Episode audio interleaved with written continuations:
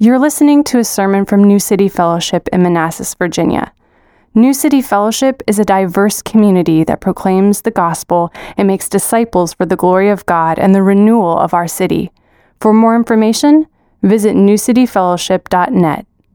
Hey, uh, w- welcome you to back to Baldwin, back to a new worship center. I am thankful that we're here. We were here back in August. Nice air conditioning back then, but now we are back. Hey, if this is your first time uh, visiting with us, either online or in, in, person, my name is Rich.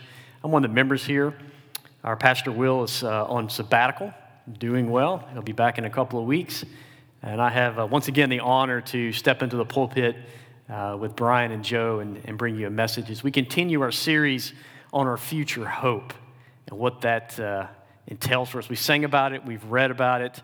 Uh, you kind of, I think you know where we're going with this. If you would take your Bibles, and uh, certainly look at Revelation 7. But I want you to find also Hebrews chapter 13. We're going to go to that later. These will be our two texts. One thing I was thinking about was as we, as we read this, I don't know if you noticed, but it starts off with saying, after this, or this happened. So we're kind of jumping in the middle of a story. So we're going to walk through the context here in a few minutes. But what I want you to think about is this is the writer of Revelation, which we think is John, and there's some disagreements on exactly which John this was, but that doesn't really matter. It's a guy named John who wrote God's word as he's inspired. Amen? Amen, Chris. There we go. Thank you. Our resident theologian right on the front row. Thank you. John gives you a snapshot of the most glorious family picture you can ever possibly imagine. Here in chapter 7, we have a snapshot of what our hope looks forward to. And I don't know about you all. I know we take we use our phones to take pictures all the time now. When I was a kid, we didn't have smartphones. We didn't even have cell phones at all. I know it's kind of hard to, to imagine remember those days. And we had these things called cameras. It had film in them. And we had to take a picture and we had to wait to get processed and go, I hope it turns out, instead of just going, click, oh, that didn't turn out, let me take it again. Our new world is nice in that respect. But we also had all these photos. I remember we had a drawer in my house that had, they weren't really organized. They were just stacked up in this drawer. And I remember I would go through them and as a young kid, and I would look at the pictures of, of some years ago. Some of my grandparents, some of my parents were kids, and just think about, well, what was going on in that picture? Or why was that picture taken in that way? Uh, years later, my sister took those and organized them and put them in, in these things called portfolios. If y'all remember those, had the little the plastic stuff with the sticky pages. She actually built some for our parents and for us and put them together. But now we have these great little creations like this is this is one my sister-in-law did for Heather. Uh, they may be watching right now. So this, they have a couple of these in our house. You can upload these now to different places, and it's kind of the same thing. But the cool thing now is you can put all kinds of graphics and words and things in them and help us to remember of where we've been, but also to think about what's in the future. Here we have a snapshot of God showing us of where, he, where He's brought us and where we're going to go, and the beauty of what that might look like. You know, if you think about a picture, though, a snapshot captures an event, something that's fun, something that is significant in your family's life, where you sit in front of a professional photographer and they tell you to turn your head one way and smile. That captures a moment in time. What you don't get in that, in that that portfolio or that um, family picture is you don't necessarily catch the emotion of the time. I think that's why we like our, our phones. We can capture things immediately. We catch the, capture the emotion of what's going on at that time. And maybe looking at some of your Facebook pages, it might be a mom with their, their newborn asleep on them. Or maybe throwing a, a, a funny picture of your dog. Or it may be just a, a, a moment you capture with you and your spouse sitting at a table. It may be kind of posed, but it's a significant event in your life. God is showing us a significant event in our lives right here in Revelation chapter 7. I know how beautiful it is. But I don't know if you all are students or scholars of the book of Revelation or have even looked through it. I've read through it a couple times, and I don't know about you, uh, but it's weird you ever notice that? There's some weird stuff in there. So let's talk about Revelation just in general so we can get an understanding of the context. So we think it was written by John. He says he identifies himself as John. He's on this island, he's, he's banished, we think. And he says he's in the, it's on the Lord's day and he's in the Spirit, so he's testifying to the authenticity of what he's writing is coming from God. And the big theme through Revelation, as weird as it is, and all this imagery, is two things. He's writing to denounce evil and to show that God's judgment is real. And he's also showing us a moral exhortation where he's saying, hey, Christians, I need you to follow Christ and live nobly. And you look at the first couple of chapters, he writes a couple of letters to some churches, and that's basically what he's saying. He's like, you need, Jesus is saying, churches, you need to get on board. Need to get on board with the plan. I need you to focus on judge in our culture. I think that's probably a pretty good one right now. We need to be the banner, the holders of banners of truth and love and justice. And let's point out where things are false and not true. In our text today in verse in chapter 7, John, he has this picture, this snapshot. It's not just a picture of heaven. I want, what I want you to see is this is our future hope. This is our home. This is our new city. Now, we live in Manassas and we call it New City Fellowship, but what we see here in Revelation 7, this is our destination for those who believe. So, my question for you this morning as we're walking through the text is Do you believe? Do you believe in our literal heaven? And if you do, how does that play out in your life today? Because heaven is victory. If you believe in victory, how do you live in victory right here, right now? There's also a counter to heaven. If there's good, there's evil. If there's heaven, there is a hell. And sometimes that comes in the, the form of God's judgment on us. And we'll look at some of that today. But we struggle because we live in this temporal world and we live in this, this body that's decaying and we live in a world that's imperfect and we're trying to make it a little bit better. And as we spoke about a couple weeks ago, we talked about Lamentations. I think it's the same trouble that the, Judah was struggling with. Then times are good, and those, those mountaintop experiences, those times that are, that are abundance, we forget that God is the one who brought us there. Because things are good. We don't really need God. We don't need a protector because all things are good, right? The problem is our hope then depends upon us. We forget that there's blessings and there's judgments from God because things are good. We're all right. Similarly, we, we go through difficult times, and some of you in this room, no doubt, are going through a struggling time right now. It's all too natural for us to doubt, maybe to blame others. Therefore, our hope, blinded by the emotional, relational pain right in front of us, you lose your confidence.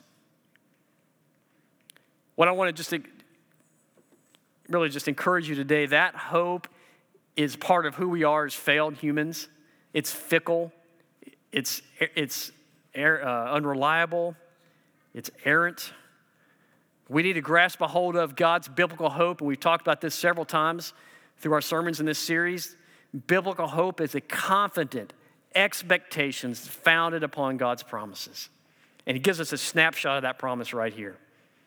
And with two things I want you to take away from the day, if you don't take, if you don't remember anything other than a snapshot, is I want you to grasp the significance of this snapshot we have in Revelation 7.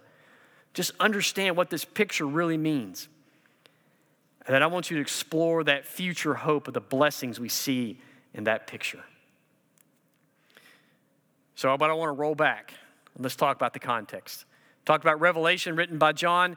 It's about judging evil and lifting up goodness. He opens up in chapter 1 uh, with this picture of Jesus. When you get an opportunity this week, go back and read it. It's very interesting. There's a lot of imagery here. This is a book that's really prophetic. It's written in what we call apocalyptic language, which means the future, the end times, the culmination. And John's pulling a lot of language from Isaiah, Ezekiel, and Daniel. When you go back and read those, you see some similar language and similar pictures of heaven. So it's, as I said, it's weird. It's not to be taken literally because John is trying to describe what he sees in the Spirit, what is indescribable, standing before God in all his glory. We don't have human words that can possibly capture that. It's kind of like describing your love for your spouse or your love for your children. How do you describe that? That's what John is describing. But this picture of Christ, many of you have seen several pictures through history of, of representations of Jesus. There's a famous, uh, there's the other one with uh, we see in our children's uh, Bibles. It's got the, the, the very nice looking Jesus with the lamb over his shoulder, and he's got the children coming to him. So that's certainly those are that is what Jesus is like. All come to me, come to me. But the picture we see of Jesus in Revelation chapter 1 is not that Jesus. It is a powerful, reigning, fearful, perfect being. Just take a look at it. It's pretty awesome.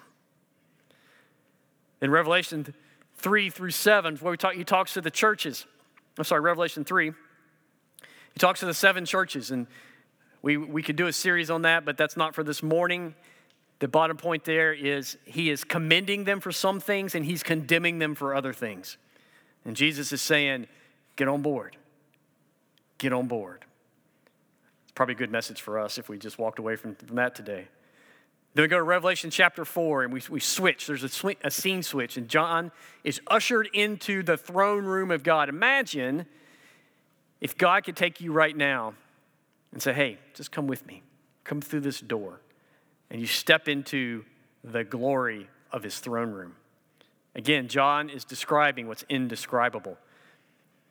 It's similar, to, again, similar to the imagery in the Old Testament, but he, he talks about this great throne and this radiant that's in there, and these elders that are around, and there's angelic beings, and they're all worshiping. They're just continuously worshiping. They have all these choruses they sing, very similar to what we just sang. All glory and honor and power and thanksgiving belong to you, O God.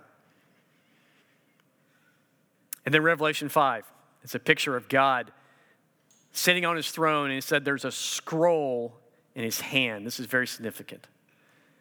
In his right hand, the right hand of justice, the right hand of power, there is a scroll. And we think, maybe, this is God's plan for eternity. And they sing this chorus Who is worthy to take the scroll and open that scroll? Who is worthy to do that? Well, rhetorically, well, God owns it. It's in his hand. God can do it, right? But the angels say, the lion of Judah, the root of David, the lamb who appears in the middle of the throne room next to God at his right hand. And then we get to Revelation chapter 6, and he takes the scroll. Now, just imagine your mind like an old timey scroll rolled up. And the way they would close them is they would put a wax seal on it. And the person who had the authority, the, the, when we get the signet ring, they would impress their, their name or their, their sign in that wax to say, This is authority, I've, I've sealed this. And they, tell, they say who can open it and who can execute it. So this is God saying, Lamb, you may open it. Now we think of this as God's plan for eternity. And we can open it up and go, all right, here it is. What's this going to look like? What's the rest of my eternity going to look like? That'd be a good thing. But as soon as he starts to open those seals, if you've read chapter six, you realize, ooh, maybe this is not going to be as what we thought. Because he opens up the first four. Anybody heard of the four horsemen of the apocalypse? That's what the first four are. And they go out through the earth. They're death and judgment. So God is loving, but to be perfectly loving, he has to be perfectly perfect judge as well. So the first four seals are the four horsemen, and they're different colors. I'll let you read through those later. And they're going to execute God's judgment on the earth. He gets the, the, the, fifth, the fifth seal. He says, We see the martyrs under the altar. And we think, okay, these are the people who have given their life for God, their testament to Christ. We should celebrate them. And he does, and he puts a white robe on them. And then he says, it's going to be a little bit more. There's going to be some more judgment, some more persecution come. So, that fifth seal, although it's a celebration, there's still more judgment to come. You guys really excited at this point? This sounds good, doesn't it? This, this big earthquake, this big natural events happen. Then we have chapter 7 where we're at. So, we're going to hold that, jump to chapter 8. This is the seventh seal, the last one. We're getting ready to open the, the scroll to find out what God says. And we open that last seal. And remember, described in John, John describes that this throne room is worshiping and praising God continuously, and the prayers of the saints are coming up like um, incense. They open that last seal in, in chapter 8, and it says there is complete silence in heaven for 30 minutes, for half an hour. That may, 30 minutes is not that long, but if you're holding your breath for 30 minutes, that gets real long, doesn't it? Imagine you have the greatest worship service ever. You're all into it. We open up this, the scroll, and it's dead silence. I think it's dead silence because that last seal reveals seven, again, seven, seven angels with seven trumpets. And I'll let you read that later what happens because those trumpets are worse than the, the four horsemen. This is where the day or the day of the Lord comes and he brings some pretty bad judgment on those unbelievers. They also usher in the seven bowls of judgment, God's wrath coming so, in the middle of all this judgment, we're in the throne room. And I want you to open up chapter 6, if you would. Revelation chapter 6, and read with me just to set the scene. Revelation chapter 6, verse number 12. And when he, the Lamb, opened the sixth seal, I looked, and behold, there was a great earthquake. And the sun became black as sackcloth. The full moon became like blood, and the stars of the sky fell to the earth as a fig tree sheds its winter fruit, being shaken by the gale. The sky vanished like a scroll being rolled up, and every mountain and island was removed from its place. The kings of the earth and the great ones and the general in the caves and among the rocks of the mountains. Fall on us and hide us from the face of him who is seated on the throne and from the wrath of the Lamb, for the great day of their wrath has come, and those their great day of wrath has come. And then here's the question Who can stand? Who can suffer through? Who can live through this judgment of God? Chapter 7. After this, I saw four angels. And this is where he talks about the 144,000. And I know some of you all may, may really love this, this this end time stuff and get all into premillennial, postmillennial, pre trib, post trib stuff. And I, I wish we had time this morning to do that, but that's really a series of, of classes that we can do at another time. What we're going to look at today, this is all in there, but this 144,000 is who can stand. Who can stand the, through all that? God will, pers- will preserve a remnant of Israel, which looks back to what he told David. If you remember a couple weeks ago, I walked through the covenants, and the Davidic covenant says, David, through your line, the kingdom will reign forever, through the line of Judah. And right here, in the beginning of chapter 7, God says, not only Judah, but the whole nation of Israel, represented about 144,000. Literal number, don't know, don't care. It's a remnant of Israel. Skip down to verse 9. So, hopefully, walking through that, now you understand. In verse 9, he says, And after this. So, after that sixth seal and the heavens fall and the, and the skies roll back, and all the people on the earth are running and hiding, saying, Please hide us, who can stand this? But God, in his faithfulness and his promises, will preserve Israel. Verse 9 After I looked, and behold, a great multitude that no one could number. From every nation, from all the tribes and peoples and languages standing before the throne, before the Lamb, clothed. Salvation belongs to our God who sits on the throne and to the Lamb. And all the angels were standing around the throne and around the elders with the four living creatures, and they fell on their faces before the throne and worshiped God, saying, Amen, blessing and glory and wisdom and thanksgiving and honor and power and might be to our God forever and ever. Amen. Who can stand? The nations. Every, every tongue, every tribe, the peoples and languages who have been clothed in white robes, cleansed by the blood of the Lamb. That's who can stand. Who is that? Those who know Christ, those who have given their life to Him and said, You are my Lord and my God. If that is you, if you've done that in your life, you're standing there in this picture, this snapshot of the future. Amen? I think that's pretty good future hope, don't you? But look what they do. They're in white robes. They have palm branches, which is a picture. He's, he's looking back to the triumphal entry, of, triumphal entry of Christ into Jerusalem where they laid the palms down. We celebrate that on Palm Sunday. Recognizing him as the king. They have the palm branches and the white robes. And we're going to talk about white robes in just a minute. They're standing around the throne and they say, Amen. And they go through the blessing, glory, wisdom, thanksgiving. And they finish it with Amen. So we finish that all of our, our prayers with amen, don't we? Just kind of throw it out there. In Jesus' name, amen. What does that really mean? Jesus uses this word as truly, truly. Surely, I tell you, this is the truth. But they're using it different. It is the same word, it has the same meaning of truly, but it also has the idea of what we're saying. May it be done according to you, God. God, you are powerful, you are wise, you are, have the awesome thanksgiving.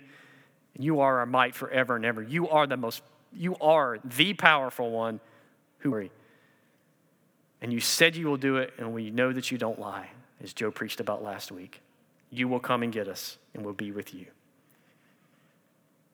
Who can stand? We can, because we know the, we know the Christ. All nations, of every tongue, every tribe, language. This is not just the nation of Israel. This is everybody who knows Christ. This is a fulfillment of another covenant, the Abrahamic covenant we talked about a couple weeks ago. God said, Abraham, look into the stars, your children will be more than the stars. Genesis 22, he says, look at, he says it again. He says, look at the stars and look at the sand. Anybody been to the beach recently? There's a lot of little pieces of sand.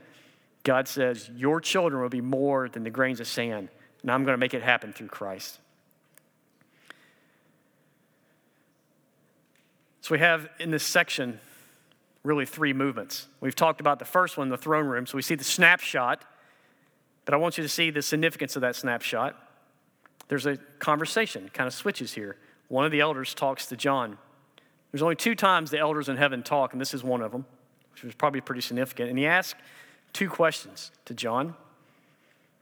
He said, Who are these in clothed in white robes, and where do they come from in verse 13? So who are they? Where do they come from? It's really a rhetorical question because he's asking John, but he's in heaven. You would think, you should know this, you're an elder. And uh, John so calls him out and says, Well, you know, tell us. And he said, These are the ones and made them white with the blood of the Lamb. So the significance of the snapshot is we are standing holy and solely because of the blood of the Lamb. The blood that's pictured as slain at the altar in between the throne that's the only reason we can be there. This is an obvious Old Testament reference back to the sacrificial system. This is all the way back into Genesis. You know, the Jewish people today, they, they still celebrate one of their high holy days is Yom Kippur, the Day of Atonement. But when you go back and read in the, in the first five books, it talks about how to do that. How do you, how do you forgive the sins of the nation and the individuals? And they would have this huge worship ceremony, and they would find a lamb without blemish, or a goat, depending on the translation, an innocent lamb. And they would bring it before the priest. The priest would pray all the all of them would take the sins of the nation over that, that lamb, symbolizing that lamb would take it on. Then they would sacrifice that lamb. They would take the blood of that lamb, if you read in there, and they sprinkle it on the altar. And then one time a year, that priest would take that blood into the temple, into the Holy of Holies, to where the Ark of the Covenant, the presence of God was, one time a year. The struggle with that is it's only good for, one, for a year. But Jesus is the Lamb, He is the fulfillment. We don't have to do Him every year, it's good forever. We celebrate it every year to remember, but Jesus is the Lamb standing there that will wash us as white as snow. Flip over to Hebrews 13, the, one, the section I asked you to go to. And while you're turning there, I want you to listen to what Isaiah says. It says, Come on, Let us reason together, says the Lord. Though your sins are like scarlet, they shall be white as snow. Though they are red like crimson, they shall become like wool. When I think of white, when I think of blood, that's pretty good contrast. But the blood is life. Our sins are reflected in the color of that blood. That will wash us. Jesus' sin will wash, or Jesus, not sin, Jesus' blood will wash us from our own sins.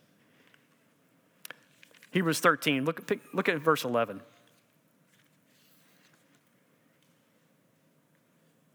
Read, read with me if you would. Talking about this blood, writer says, For the bodies of the animals whose blood is brought into the holy places by the high priest. They would do not just one, they would do multiple, but there was one particular one. They would take the bodies and they would burn them outside the camp, so outside the worship area. They did that in order to sanctify the people through, oh, I'm sorry, back up. I skipped a verse. The blood is brought into the holy places by the high priest as a sacrifice for sin and are burned outside the camp. Verse 12. So Jesus also suffered outside the gate in order to sanctify the people through his own blood. So thinking back to Jesus' sacrifice outside the gate at Golgotha. Verse 13. Therefore, here's our application. Therefore, let us go to him outside the camp and bear the reproach he endured. This is the writer saying, associate yourself with the death and burial resurrection of Christ. For here we have no lasting city, but we seek the city that is to come, pictured here in Revelation 7. Although, or through him, let us continually offer up a sacrifice of praise to God, that is the fruit of the lips that acknowledge his name. Do not neglect to do good and to share what you have for such sacrifices are pleasing to the God. Verse 17, obey your leaders and submit to them. Down at verse, down at the end of the verse says, with joy. Now, sometimes we, submission is not with joy. And in verse 18, pray for us. So as we associate with Christ, some great application of submitting to leaders, praying for others, doing good, and sharing what you have, offering up continuing sacrifice. Are you getting the snapshot? You get a snapshot of heaven and the implication of the blood of the Lamb? Sometimes we live in a, in a, in a world that's just, it's just a struggle at times. I, I know. Some of you are going through some difficult times, and some of you are going through some mountaintop times, and some of you are kind of in the middle. The truth of the matter is, difficult times are going to come. They're, all, they're going to come to us all because we live in a fallen world and Jesus hasn't come back yet. But He is, He will snapshot, I want you to explore the future hope of these blessings and think about what is he saying here these blessings are. So let's look at verses 15 through 17. 15 through 17. So after he has a conversation with the elder, the elder continues and says, Therefore, there before the throne of God, they serve him day and night in his temple, and he, he who sits on the throne will shelter them with his presence. Here's a great encouragement They shall hunger no more, neither thirst any more. The sun shall not strike them, nor any scorching heat. For the Lamb is in the midst of the throne, will be their shepherd. He will guide them to the springs of living water, and God will wipe away every tear from their eyes. So, how do we deal with the difficulties here? Think about the future hope that this is not our world. We have a new city to go to. What our world is here in this text. And really, what he's saying is these are the blessings amongst the curses. That's why I wanted to talk about the, the different seals, because this one's in the middle of all that judgment. God, as he brought the, the Israelites into the, into the promised land, as we talked about a couple of weeks ago, he put them on two mountains mountains of blessing, mountain curses. And he said, Choose. Choose which way you're going to follow. I'll be your God, you'll be my people. And Jeremiah says, I'll remember your sin no more. I have a new covenant with you, but I need you to follow me. Be with me. Look at these blessings. Verse 15, there's three of them. And they all deal with the direct presence of God. They will be before his throne day and night in his temple, and he, God, who sits on the throne, will shelter them. He will tabernacle with them. It means he will live with them, he will be with them. It's the culmination of Jesus coming, putting on flesh and being with us. He said Jesus came to tabernacle with us. Now he's bringing us to his house. Verse 14 has four specific ones. I'm sure you picked up on them very quick. Sunburns, and there's no heat from fire and lightning. And it's pretty significant. Now, what he's doing, he's quoting Isaiah uh, 49 here, which lists the same ones. Think about this there's no hunger. Why is there no hunger? Because we're with Jesus, the bread of life. There's no thirst because he is the living water.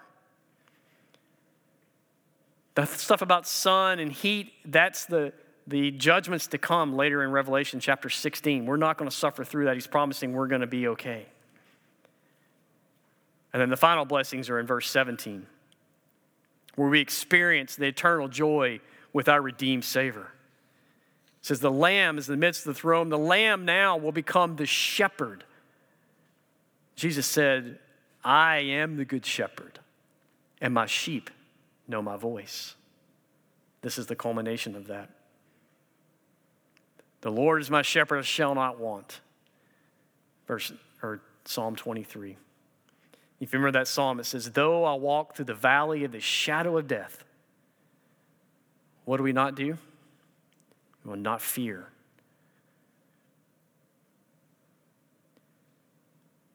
But sometimes there is some fear, isn't there? If we're honest. Sometimes we're scared about the future. But look at that last part, verse 17. Because sometimes there is pain, sometimes there's some agony and anguish in our life. But there will be a day that God will wipe away every tear from your eyes. Again, he's quoting Isaiah where he said, God's going to swallow up death and Hades, and he's going to wipe away every tear. So, how does that? That's great for the future, but what about now? My challenge to you if you believe that this is real, how are you living that out day, day to day? Are you relying upon yourself in those difficult times? Are you turning to God and saying, God, this is hard, but I trust you? What do you want me to do with it? The runner ball up your fist and say, Why God, why God? Are you going to say, God, I trust you. I don't like this right now, but I know you got a plan. What do you want me to do? You open that fish and say, What do I do with this? What are you showing me? What are you growing me here, God? Because this is the snapshot of the future. Be careful, because sometimes we, we, uh, we like to cut deals with God, don't we? We get into a situation like, okay, God, I messed up. I'll be better. I'll read my Bible. I'll memorize a verse. And we think God owes us, right? Be careful with that. Because God is God and we're not. Tell you a quick story and we'll wrap up. There was a guy in the Old Testament, Numbers. It's a funny story, I think. His name's Balak. He's a king and he sees, he sees uh, the nation of Israel surrounding him and he's watched his fellow kings get destroyed because God's going ahead of them with his angels. And he says, okay, I just need, I need somebody to come in and curse these guys so they'll lose.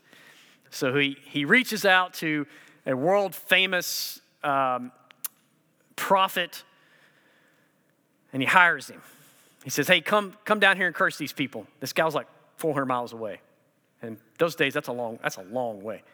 He sends some of his guys up there. They take some money to hire him. The guy's like, no, I don't think so. I see the Israelites. No, I'm not going to do it. So his guys come back 400 miles. King says, Go back again. So he sends more money. This time the guy goes, That's a lot of money. Let's try it out. So he shows up. And on the way, he's riding his donkey. His name was Balaam. Y'all remember this guy? Now, this guy who's supposed to be this world famous prophet and close to God's, he can't even see an angel who's in his way takes his donkey to speak to him and say, Don't go that way. So the angel appears and says, It's a good thing your donkey, your donkey talked to you because I was getting ready to strike you dead. And you can read the rest of the story. So, my challenge to you are you making deals with God? Don't have God not see his spirit in your life. don't have God use a donkey to bring you back to Him, because He will. He'll use whatever He can to get you back to Him. But sometimes that's with, with a little bit of pain. God says, just come to me as you are. Don't try to earn your merit before you come to me. Just come to me as you are. So, right now, I'm going to ask you just everyone bow your heads. Spend a few moments and come to God as you are.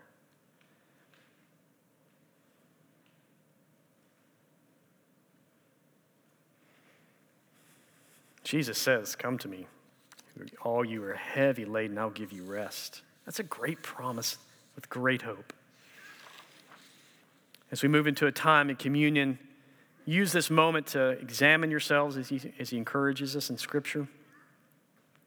And part of that examination is are you free in your confession of sin with Him? Not that you're free from sin, well, never will be. But have you confessed your sin? Have you, have you left it at the altar and say, God, forgive me? But become, before you come to His table, this is God's table, and He's inviting us to it. Here in New City, if you've not made a profession of faith in Christ, we ask that you, that you not take the elements of communion because it's just, it's just a wafer and juice. It'll actually bring false judgment on you, or judgment, but the false hope. And what you want is what we want for you is the true hope of relationship with Christ. So if you know him, I ask you to spend a few moments in reflection. Come to him as you, as you are. Think about your future hope and what the snapshot of being with him in heaven will be like. And then live it out here every day in your relationships and how you love one another, you serve one another, and you submit to one another in the love of Christ. Father, thank you. In Jesus' name we pray. Amen.